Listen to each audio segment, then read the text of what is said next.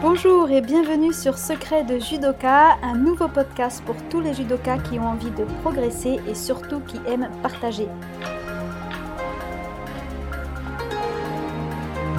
Aujourd'hui, c'est l'épisode 0, un épisode différent de tous ceux qui suivront puisque c'est l'introduction dans laquelle je vais vous présenter ce que vous pourrez trouver dans ce podcast. Une chose est sûre, si vous êtes passionné de judo, abonnez-vous tout de suite pour être sûr de recevoir les prochains épisodes qui vont arriver très vite. Je m'appelle Lynn, je suis ceinture noire, euh, aujourd'hui troisième dan euh, de judo, et j'ai un parcours qui est 100% amateur, mais pour autant 100% passionné. Ma passion, je la vis sur le tapis, mais je la vis aussi en dehors du tapis, euh, en discutant, en rencontrant d'autres judokas, en écoutant des conseils, en en donnant, en partageant. Et c'est dans cette euh, envie-là que j'ai eu l'idée de créer un podcast. Ça fait quelque temps que j'en cherche en fait euh, sur les différentes plateformes de podcast, notamment parce que je fais beaucoup d'heures de voiture et que j'écoute beaucoup de podcasts en général. Donc j'avais très envie d'entendre parler judo à la radio, mais malheureusement je n'en ai pas trouvé. En fait j'en ai trouvé deux, mais qui sont en anglais. En français je n'en ai pas trouvé. Donc depuis quelque temps a germé l'idée d'en créer un moi-même et tant qu'à faire sur les sujets qui me tiennent le plus à cœur. Alors ce que vous trouverez dans ce podcast, euh, c'est tout d'abord des sujets qui raccrochent la vie sur notre tapis de judo vers la vie euh, quotidienne en dehors des dojos. J'ai trouvé au fil de mon parcours qu'il y a énormément de similitudes, euh, énormément de choses à apprendre du dojo vers la vie quotidienne et vice-versa dans plein de domaines différents. Je peux prendre un exemple qui est souvent cité, c'est la confiance en soi. Euh, je connais beaucoup de parents qui inscrivent leurs enfants euh, au judo dans l'idée de leur donner confiance en eux et ils ont bien raison parce que je crois que c'est effectivement euh, très utile. Il y a aussi beaucoup d'adultes qui viennent au judo dans cette optique-là, donc tant mieux. Mais l'inverse est vrai aussi. Quand on manque de confiance en soi à l'extérieur, ça se ressent vraiment sur le tapis, sur les résultats qu'on peut avoir ou les progrès qu'on peut faire. Euh, j'ai aussi découvert plus récemment, par exemple, euh, que lorsque j'ai voulu commencer la compétition, euh, évidemment, je me suis aperçue que je ne pouvais pas tout faire juste au feeling comme ça. Il fallait que je m'organise un peu, que je fixe des objectifs, que j'en déduise des moyens, que j'organise ces moyens. Et tout cet apprentissage de, on va dire, d'une organisation au sens large pour le judo, en fait, ça m'a énormément servi dans ma vie professionnelle. Donc j'ai comme ça un paquet d'exemples où la vie personnelle est en interaction forte avec la vie de judoka. De manière générale, ces exemples répondent souvent à cette grande case qu'on appelle le développement personnel, où moi j'aime bien parler de recherche et d'observation du fonctionnement humain. C'est quelque chose que j'ai toujours énormément aimé. Euh, et par exemple, quand je vois des grands champions de judo, la première chose qui m'intrigue et qui me passionne, c'est d'essayer de comprendre comment ils fonctionnent euh, dans leur tête et dans leur corps pour en arriver là. Mais il n'y a pas que les grands champions, il y a plein de sportifs en général, ou même d'autres personnalités. C'est ce fonctionnement humain que je trouve assez passionnant. Pour cela, il y a pas mal de sujets que j'aimerais partager avec vous, mais j'aimerais aussi faire des interviews euh, alors là, j'annonce d'avance qu'a priori, ce ne sera pas des interviews avec des grands judokas connus, encore que si j'en croise, bien sûr, je ne m'en priverai pas.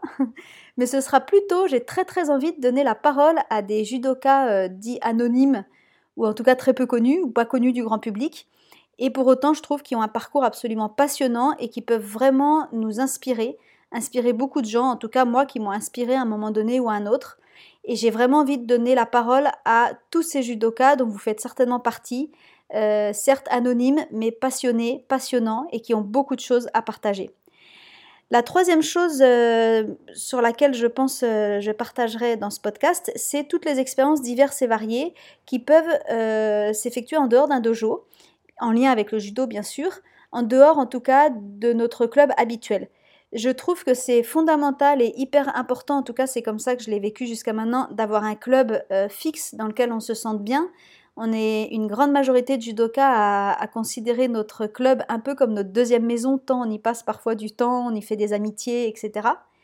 Mais pour autant, j'ai découvert le pouvoir euh, vraiment infini d'enrichissement d'aller voir ce qui se passe en dehors de son propre club ou son propre dojo, que ce soit à travers des stages, des voyages, des rencontres de judoka, etc. Et donc j'ai très envie de profiter de ce podcast pour parler de sujets euh, voilà, qui peuvent être inhabituels, originaux ou en tout cas enrichissants en dehors des clubs à proprement dit. Pour finir, euh, je ne me priverai pas de vous proposer parfois des conseils euh, très concrets qui peuvent se faire comme ça juste à l'oral par une radio sur des sujets qui sont très utiles pour le judo et, sur lesquels je suis amenée à lire ou à rencontrer des, experts, des, professionnels. Je pense par exemple à l'alimentation, euh, de manière générale à la préparation physique. Alors, il y a toute la partie préparation spécifique à la compétition, c'est une partie précise, mais il y a aussi la préparation physique plus générale de remise en forme. Euh, je rencontre pas mal de judokas, par exemple, adultes qui commencent adultes qui ont un cardio un peu fatigué, du coup ça les gêne dans leur pratique, ou qui voudraient perdre un peu de poids pour se sentir plus en forme, etc. Euh, ça peut être aussi des conseils euh, concrets liés à la motivation, euh, la persévérance, tout ce qui est mental. C'est un sujet que j'adore, voilà, que j'adore, sur lequel j'adore autant apprendre que pratiquer et que conseiller. Donc j'aborderai ça aussi. une chose est sûre, c'est que mon objectif est double dans ce podcast. Le premier, c'est d'être dans le pur plaisir, 100% plaisir. Comme je vous le disais, j'avais très envie, moi, d'en écouter. Bon, il n'y en a pas, c'est pas grave, du coup je le fais et j'espère que, bah, j'espère que beaucoup de judokas qui peut-être avaient envie d'un podcast seront contents d'en voir un arriver. Et j'ai un autre objectif aussi qui est euh, d'être vraiment dans le soutien et l'aide aux judokas, notamment de tous ceux qui peuvent à certains moments se sentir seuls, puisque ça m'est arrivé, ça m'arrive encore régulièrement que ce soit sur des périodes plus ou moins longues ou sur des sujets précis, on peut être amené à se sentir seul dans le sens où on ne trouve pas forcément les bonnes personnes auxquelles se confier ou auxquelles poser des questions. Ça ne veut pas dire qu'elles n'existent pas, parfois ça vient de nous aussi, on est trop timide ou on n'ose pas ou on a honte.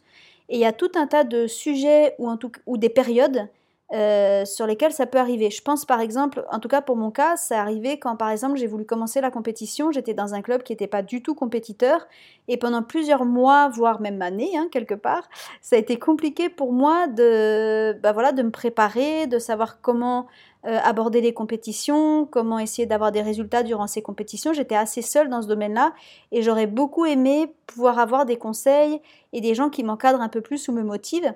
Ça peut être aussi, j'ai rencontré souvent des judokas qui au moment du, passage de grade euh, se sentent un peu découragés, ils n'ont pas toujours un partenaire, ou alors ils en ont un mais ils ont l'impression que ça marche pas bien. Euh, la confiance, les problèmes de confiance en soi remontent, ils sont pas sûrs de réussir leur passage de grade, etc. Il y a les périodes de blessures, bien sûr, qui sont jamais faciles à gérer. Bref, il y a tout un tas de sujets où j'espère que sur lesquels voilà ce, podcast pourra euh, éventuellement soutenir, motiver, encourager, aider des judokas qui en auraient besoin.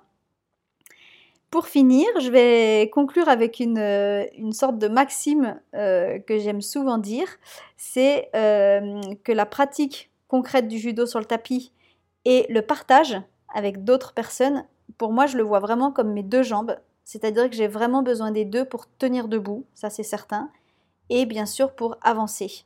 Je pourrais pas vivre l'un sans l'autre tellement les deux se nourrissent. Partager judo sans pratiquer, ça c'est une coquille vide. Et pratiquer sans partager, c'est juste, pour moi, le, judo n'a, n'a plus de sens. Donc les deux sont extrêmement importants et j'espère que ce podcast viendra appuyer la partie partage. C'est le début de l'été. Je vous souhaite à tous euh, de très bons stages, un très bon repos, les deux, en tout cas un bel été. Euh, retrouvons-nous sur les prochains épisodes. J'espère pouvoir vous offrir quelques belles surprises normalement.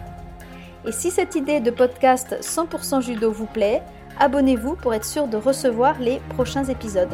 Pour tous les curieux, vous pouvez aussi aller voir du côté de la page Facebook ou du site internet du même nom, Secret Judoka, qui sont deux autres formats qui permettent encore et toujours de partager. À bientôt!